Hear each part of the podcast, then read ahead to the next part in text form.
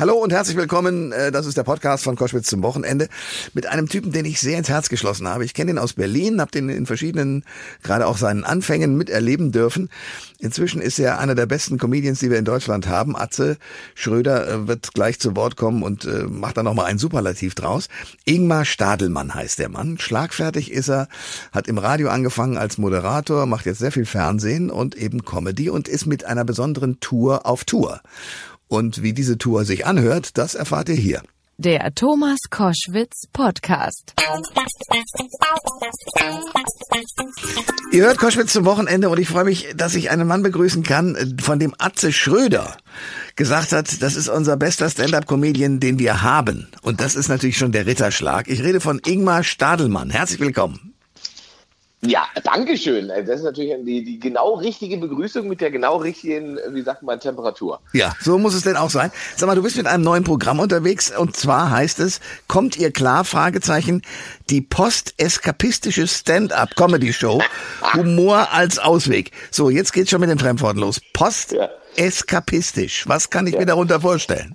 Ja, da müssen wir jetzt meinen Pressemann fragen. Ähm, aber tatsächlich geht es darum, dass wir ja äh, sozusagen äh, die Flucht beendet haben und zurück in Realitäten sind, die uns nicht so richtig gefallen. Und hm. das war tatsächlich so hoch zu hängen.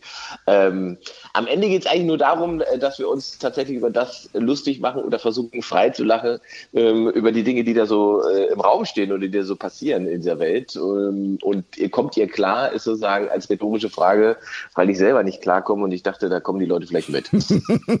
Und mir hat ein Vögelchen geflüstert, dass ihr sozusagen oder du auch in der Show sehr viel mit dem Publikum unternehmt. Ist das richtig? Das ist, äh, da, da wurde laut geflüstert offensichtlich, ja. Das ist tatsächlich, in dieser Form habe ich das noch nie gemacht. Ähm, aber ich stelle fest, dass das für mich und fürs Publikum ähm, doch sehr euphorisierend ist. Also ähm, es gibt eine Hälfte, die ist klassisch Stand-up geschrieben, gebaut, so wie ich das immer gemacht habe. Ähm, die zweite Hälfte besteht im Prinzip aus den Dingen, die mir Leute als Themen und Gedanken in der Pause per Instagram rübergeschickt haben. Ach. Ja, und das war, war mal so eine äh, Spontanidee, um mal ein bisschen Zeit zu überbrücken äh, in einer in einer Situation und habe aber festgestellt, dass es wahnsinnig gut funktioniert und habe dann in den Tests gesagt, pass mal auf, die zweite Hälfte, die hast du zwar gebaut, da legst du dir mal was hin, aber du traust dich jetzt mal äh, einfach das zu nehmen, was die Leute schicken und wir gucken mal, wie weit wir damit kommen. Und das habe ich dann ein paar Mal ausprobiert ähm, und die Premiere war ja in Leipzig, da war das schon äh, hysterisch und auch die Show in Bünde, das war mal noch mal eine Testshow in Bünde in, in NRW, da, ähm, da war das auch so, dass sich sozusagen im Publikum Gespräche untereinander äh, entfalteten, die einfach so lustig waren, dass ich auf der Bühne das im Prinzip nur noch moderiert habe. Okay. Weißt du, man moderiert dann nur noch zwischen den ja. Leuten. Ja, aber sag mal ein Beispiel. Also was, was wird also als Thema dir hingeworfen und ihr müsst dann irgendwas draus machen? Naja, also das ist immer, das kann so ganz kleine Sachen sein. Leute wollen dann wissen, äh, weil ich ja jetzt Glatze trage, äh, wie ich dazu gekommen bin. Und dann äh, reden wir halt über, über, über männliche Behaarung, die dann ja irgendwann feststellen nach 30 Jahren, dass oben raus nicht mehr reicht. Jetzt machen wir mal Ohren, Nase, Nacken. Ja? ja. Und, und so, äh, du kennst das selber. Ja, na klar. Und, äh, und anders kommen dann halt gerne auch große Themen wie, wie Klimakleber und so weiter. Und da stellt man dann im Raum schnell fest, dass man nicht einer Meinung ist. Ach, und da wäre ja. ich ja jetzt nicht drauf gekommen. Na ja, toll. Und, das, ja. und jetzt kommt aber jetzt kommt aber der heilsame Effekt. Man ist nicht einer Meinung, man ist aber auf derselben Veranstaltung. Mm. Das heißt, ich stelle fest, ich äh, komme auch durchs Leben, wenn ich nicht ständig derselben Meinung bin und nicht ständig bestätigt werde. Ich kann auch einen schönen Abend haben mit Menschen, mit denen ich nicht alle Ansichten teile. Das ist sozusagen die pädagogische Folge aus der zweiten Hälfte meines Programms. Ingmar Stadelmann ist mein Gast bei Koschwitz zum Wochenende. Kommt ihr klar? Also ich mit ihm auf alle Fälle. Ich freue mich sehr, dass er da ist. Ähm, ist, sagen wir mal, der Humor die letzte Superkraft der Menschheit? Ja, ich bin ja ganz fest davon überzeugt, dass wir ähm, ganz viele Dinge, also gesellschaftlich natürlich, äh, wir brauchen jetzt nicht Olaf Scholz, der anfängt Witze zu machen, aber ich, äh,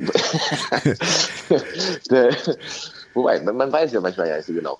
Ähm, ich äh, bin gesellschaftlich ganz fest davon überzeugt, dass äh, Humor im Prinzip der Kit ist, der uns wieder zusammenführen kann oder uns zusammenhält. Und ähm, deswegen ist es so gefährlich, wenn dann auch noch angefangen wird, zu versuchen, bei, bei Humor zu separieren und Leute auseinanderzutreiben. Ich glaube, Humor ist das, was Leute zusammenbringt. Du kannst ein alter Typ sein, du kannst nichts mehr, du bist ein kleines Kind, du kannst noch nichts. Wenn man zusammen ein dummes Gesicht sieht, lacht man. Und ja. das ist erstmal eine gute, geile Sache. Ja.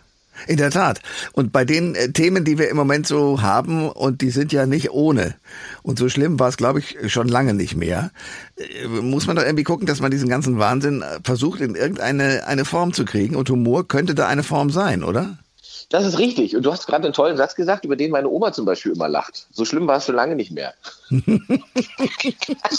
Wieso? Also deine Oma lacht? Ja, okay. Meine gut. Oma ist 84 und wenn du, die ist gut drauf. Ähm, und wenn, wenn äh, sozusagen äh, dieser Satz in, in, der, in der Familie fällt oder auf irgendwelchen Familienfeiern, es ist ja alles immer schlimmer geworden, mhm. dann ist ihre erste Reaktion immer Lachen. So.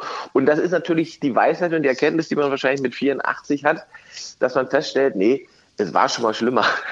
Na, in der Tat. Also ich meine, wenn man den Zweiten Weltkrieg auch nur in Ansätzen mitverfolgt hat und den Irrsinn da und auch das, das Grauen da, ja klar, dann ist man natürlich möglicherweise heute entspannt. Trotzdem, wenn man ja. sich, sich das anschaut heute, ist ja schon heftig, oder? Es ist einfach viel los und das Ding ist einfach, dass du überall live dabei bist. Das ist der Unterschied. Ne? Also wenn vor 30 Jahren, weiß ich nicht, ein, ein, ein Bus in Somalia explodiert ist, dann hast du es vielleicht abends in der Tagesschau nochmal als Zusammenfassung, als Punkt 5 gehabt, so als Nebenerkenntnis. Äh, heute wird es dir quasi live auf dein Handy in dein Wohnzimmer gestreamt, als wärst du selbst mit im Bus. Und das mhm. schafft natürlich Nähen ähm, und, und ähm, emotional, äh, emotionale Komponente, die es früher vielleicht so nicht gab. Auf der anderen Seite ist das ich glaube auch nicht immer schlecht, weil man natürlich ganz andere, ganz andere Zusammenhänge erkennen kann und auch ganz anders involviert ist in, in äh, Geschehnisse, die man früher vielleicht gar nicht verstanden hätte oder sich damit beschäftigt hätte. Der, der Nachteil ist halt einfach, dass man eben dieses Gefühl dieser, dieses, dieses Dauerstresses hat, dass man gar nicht mehr genau weiß, oh Gott, oh Gott, um welche Krise äh, kümmere ich mich jetzt erstes und hm. was machen wir jetzt eigentlich und einkaufen muss ich auch noch. Ja, ähm, wir reden gleich weiter. Ingmar Stadelmann ist mein Gast bei Koschwitz zum Wochenende. Wir kennen uns schon ein paar Tage. Ich habe dich auch, glaube ich, noch mitgekriegt. ja, ist das so, oder? Ich habe als, ich als Zuschauer, du auf der Bühne. Du hast zum Beispiel, was Thomas Hermanns mal irgendwann eingeführt hat, wenn neue Comedians sozusagen äh, sich selbst auch mal ein bisschen ausprobieren wollten, dann gab es so Abende, wo vier Comedians auftraten und einer musste das ja zusammenhalten. Das ja. war's ganz häufig du und hast sozusagen damit Leuten ein Sprungbrett äh, geboten. Du hast vorhin gesagt, du hast äh, dein Programm sozusagen zur Hälfte geschrieben und das andere ist frei äh, und entsteht sozusagen am Abend durch das Publikum. Was ist deine größere Stärke? Dir Jokes und, und gute Laune und Comedy auszudenken und, äh, und zu bauen als richtiges kleines Stück oder äh, spontan zu reagieren? Oh, da stellt sie mir jetzt, also ich kann natürlich beides wahnsinnig gut, ne? Ah, also okay. Ah, wie, wie, wie, kann ich denn so eine blöde Frage überhaupt in den Raum stellen? Nach all den Jahren. Ja, nee, blöd. Ah, okay. Kann ich sie nochmal zurückziehen? so, jetzt äh, rück raus. Also was ist für dich leichter?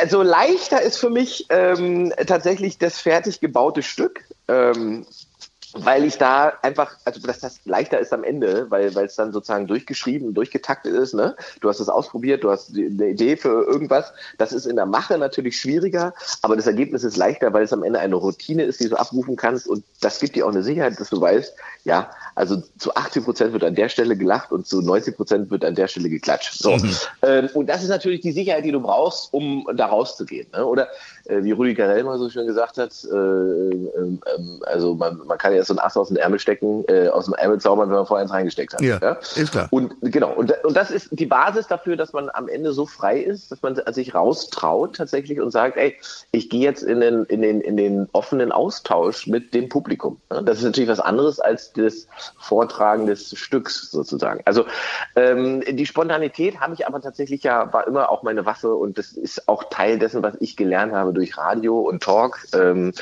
da bist du halt einfach in einer anderen Situation und musst schnell sein. Ähm, und das habe ich immer gehabt und habe das auch beibehalten und habe das auch mit auf die Bühne genommen. Also ähm, ich, ich setze da unterschiedliche Prioritäten je nach Programm. Also in dem Programm jetzt geht es halt wahnsinnig viel um, um, Improvisation und das Gefühl für die Leute auch, das ist etwas, was nur heute Abend hier passiert. Mhm. Ähm, und ich glaube, das ist auch wichtig momentan, weil das sehr entlastend ist, dass man sozusagen eine andere Welt erlebt und auch nochmal feststellt, dass so Live-Comedy halt auch was anderes ist, als auf YouTube sich was anzugucken. Ja, klar.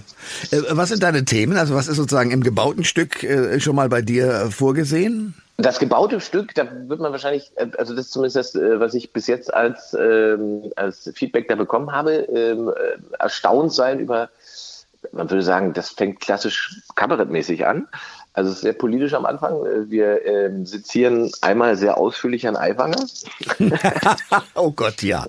Da kannst du aber reichlich sezieren, oder? Ja, genau. Da gibt es reichlich zu sezieren. Und vor allen Dingen äh, geht es nicht darum, das irgendwie äh, sagen wir, moralisch einzuordnen oder zu bewerten, sondern es geht darum, was der quasi rhetorische Trick war, mit dem der da durchgekommen ist und warum das funktioniert aktuell. Ähm, das ist, das ist, so fängt es an. Ähm, und da merke ich, dass, dass, dass die Leute überrascht sind, dass sie damit nicht ganz so gerechnet haben, dass es so ähm, tagesaktuell am Ende ist. Ähm, und dann geht es schnell in die Sachen, die mich betreffen. Ne? Also von persönlichen Problemen, die ich momentan habe, bis auf dass ich jetzt äh, Glatze trage und so weiter. Ähm, damit beschäftigen wir uns im ersten Teil und äh, dem auch tatsächlich dem, was du gerade schon angesprochen hast, dem Gefühl, dass alles schlimmer wird äh, mhm. und dass Social Media uns eigentlich in so eine Informationshölle gebeamt hat. Äh, was ist der rhetorische Trick von Herrn Aiwanger gewesen? Ja, äh, das funktioniert relativ simpel, wenn du die, äh, wenn du die Perspektive wechselst. Ne? Wenn du dir kurz vorstellst, Herr Aiwanger wäre jetzt nicht stellvertretender Ministerpräsident gewesen ähm, und hätte erzählen können, das war alles eine mediale Hetzjagd, die da passiert ist, sondern wenn man sich vorstellt, äh, Herr Aiwanger wäre meinetwegen Kindergärtner gewesen und man hätte irgendwelche verdächtigen äh, Flugblätter in seinem Schulranzen dann gefunden. Also ich glaube, da wäre dann die Ausrede von Söder, äh, man ist da 35 Jahre lang, ist da nichts passiert. Das hätte, glaube ich, nicht funktioniert. Mm. So, das, das Endergebnis ist halt, dass man ein Gefühl hat, dass die Bayern sich nicht ganz sicher waren, ob der rechtsradikal ist, aber sie wussten, dass er kein Grüner ist. Das hat ihnen gereicht. okay. Ingmar Stadelmann ist mein Gast bei Koschwitz zum Wochenende. Du fängst ein Programm politisch an und wenn man sich so die Welt anschaut im Moment, also äh, Heizgesetz, äh, Umgang mit Geflüchteten, Wählerzuwachs bei der AfD, die Bevölkerung ist unzufrieden und zwar wie noch nie mit der Ampelregierung. Äh, das ist schon auch, sagen wir mal, der, der Humus äh, und der Boden, aus dem du dein Programm schöpfst, oder? Ja, definitiv. Ne? Also ähm, ich bin ein großer Robert, Robert Habeck-Fan, muss ich sagen, weil der mich einfach auch mal an mich selbst erinnert und zwar an der 10. Klasse Matheunterricht, wenn ich nicht wusste, was das Thema ist. Also äh, so, das wird aber der arme Herr Habeck, der versucht schon äh, als Bundeskanzler zu sprechen, wenn er. Ja, sagt, ja, ja. Ne? Also, Klar, weil, das ist natürlich, das ist aber auch eine gute Taktik, muss man sagen. Muss man ihm natürlich lassen. Das ist natürlich schlau, dass er dann wieder etwas macht, was er kann, weißt du? Mhm. Ähm, und, äh, das du meinst, er kann Kanzler? Das kann der auf alle Fälle, kann der das. Also reden kann der ja. Und der ist auch so inhaltlich so aufgeladen und aufgestellt, ähm, dass der, dass der uns wahrscheinlich gut repräsentieren würde. Die viel an, spannendere Frage ist, warum man gedacht hat oder er gedacht hat, er müsste jetzt sozusagen das Wirtschaftsministerium übernehmen. Und da kann ich, glaube ich, nur so eine Form von, wie sagt man, also er hat wahrscheinlich einfach die Stelle gesucht, an der er noch am meisten Einfluss hat und das ist halt das Wirtschaftsministerium. Aber ich bin mir nicht sicher, ob das seine favorisierte Baustelle tatsächlich ist. So die Rede jetzt, die da gehalten wurde, zeigt mir, also da geht es ja nicht um Wirtschaft, ne? da geht es sozusagen um die große internationale Politik und die großen äh, moralischen Anspruch, den man äh, in, im Land haben kann. Ähm, das kann er dann schon ziemlich gut. Und da ist dann wiederum, dann denkt man so, ja gut, da ist Scholz jetzt irgendwie relativ ruhig. Mhm. Auf der anderen Seite, ich, ich, glaube, der Deutsche interessiert sich ja auch gar nicht so sehr dafür, was so Leute rhetorisch drauf haben. Also anders kann man sich ja Merkel oder äh, oder oder äh, Kohl auch nicht erklären. Das sind ja keine, die haben ja nicht mit gigantischen Reden die Wählermassen be bezirzt, weißt du? Sondern da ist ja eher so eine praktikable ähm, wie sagt man überhaupt? Also allein Merkels äh, letzter Wahlkampf, wenn ich mich richtig erinnere, war doch der Werbespruch, äh, Sie kennen mich. So. Und wenn du, da, wenn du damit eine Wahl gewinnst, dann weißt du doch, wie die Leute ticken. Also, sie kennen mich, ist doch im Prinzip auch nichts anderes als das, was Olaf Scholz macht. Ähm, der ist einfach schon so lange da, dass man ihn kennt und dass man so eine Form von Verlässlichkeit hat. Und das hat am Ende ja doch gereicht, um ihn zum Kanzler zu machen. Die Frage ist halt jetzt, ob äh, wir den richtigen Scholz kennen und ob äh, das reicht, um eben durch diese Krisen zu manövrieren. Ja, aber wenn du das so schilderst, habe ich den Eindruck, Olaf Scholz ist eigentlich das Spitzenmodell bis jetzt also von allen Olaf Scholzes, die wir in der ja. äh, Politik haben, ist Olaf Scholz das Spitzenmodell, das muss man sagen, ja. Unter Olaf Scholzen ist Olaf Scholz der Beste. So, das war die Stimme von Ingmar Stadelmann äh, bei Koschwitz zum Wochenende, der das neue Programm hat. Kommt ihr klar? Also ich fand, wir beide sind klargekommen, oder? Ja, sicher, immer. Ja, in diesem Sinne, Dankeschön. Ich danke euch. Alle Informationen zur Sendung gibt es online auf thomas-koschwitz.de.